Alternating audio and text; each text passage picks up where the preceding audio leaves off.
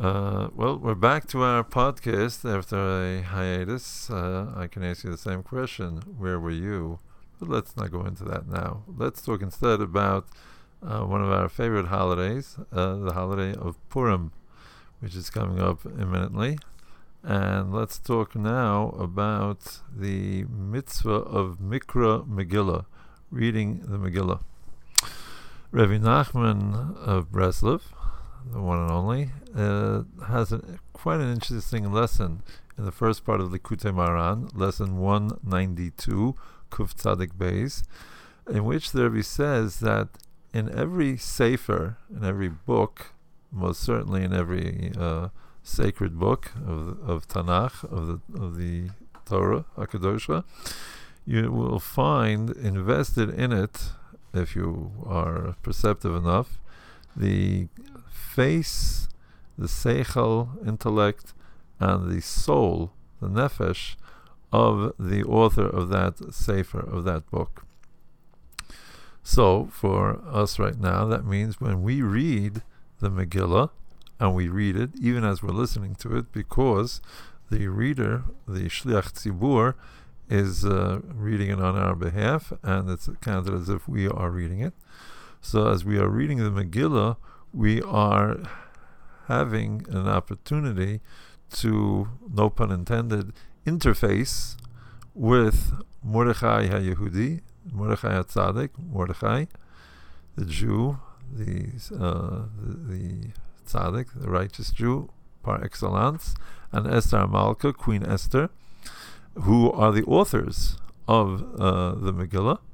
And so here we have a chance to intake, ingest, as it were, their face, their faces, their intellects, and their nefesh, their souls.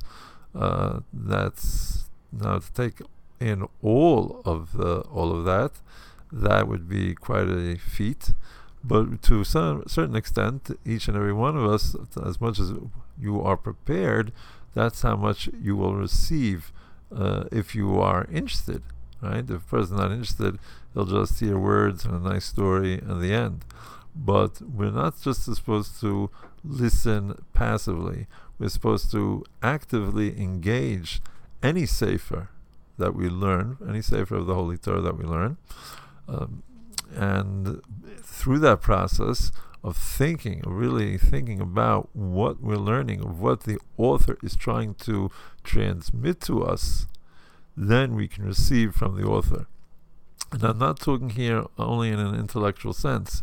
Uh, of course, the intellect plays a great part of uh, of the, this reception that we can have of receiving the intellect, the soul, and the, even as it were the face of the author of a sefer, but it's a more of a intuitive thing that one has to engage in. One has to say to himself, uh, with the belief that there is more than an intellectual activity or exercise going on in general in the study of Torah, and in particular uh, in the reading of Torah anytime, as on uh, Mondays, Thursdays, and Shabbat, but in particular with the reading of the Megillah.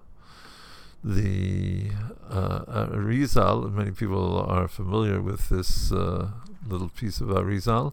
The Arizal says that the Torah Hakadosha, the Holy Torah itself, compares Yom Kippur to Purim, putting uh, Purim on a somewhat higher level than than Yom Kippur.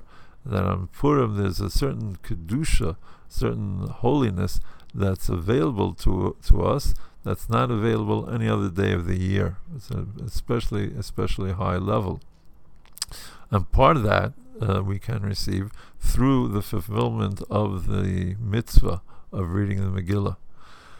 So you have to prepare yourself. You have to be ready to receive from the authors, from Mordechai Tzaddik and from Esther Hamalka, and you have to pay attention. Now, again, since it's not an intellectual only, not a purely intellectual exercise, you have to be open and alert to see what of this year's reading, both by night and by day, jumps out at you? What particular details that Mordechai Yehudi and Esther Malka chose to put in, you know, to the Megillah that strikes your curiosity? Why did they choose to get, go into such detail about the 180 day orgy that, with which the Megillah opens up? Why the details of what the floor looked like and what sort of furniture and wall hangings and all that? What are they? Why? What were they trying to tell us by the whole? Uh, by Achashverosh's request of his queen Vashti, and what and the whole procedure that followed it, and how he tried to deal with it. Why, you know, or whatever questions occur to you, you know, and as you engage in it, as you see what strikes your curiosity, th- that will open up for you the various, um, as it were, parts of the soul and the intellect and even the face, as it were, of uh, Esther Malka and Mordechai Yehudi, and even how they dealt with their own personal situations, particularly Esther being in the exile in Galut, in the uh, palace of the king, not uh, a place uh, your average Jewish girl from a religious home uh, expects to be or has any desire to be and how she deals with that, and her, you know, and how she and Mordechai uh, Yehudi how they share information and share ideas, and who gives way to whom, uh, and in what situations,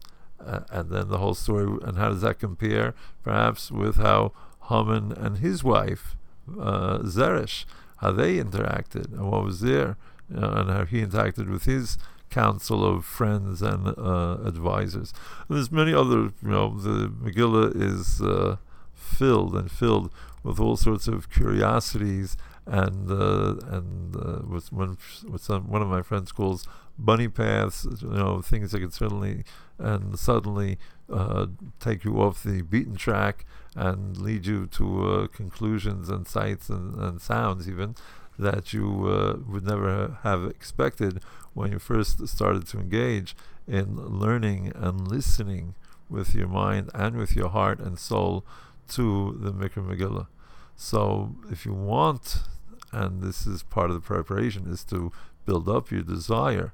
If you want to be more like Mordechai Hatzadik, if you want to be more like Esther Hamalka, with their levels of uh, holiness, personal holiness, with their levels of concern for their fellow Jews, for, uh, for with their levels of willingness to do uh, for the Creator, who is never mentioned in the Megillah, as we all know, and all others, uh, and many other of their uh, wonderful qualities.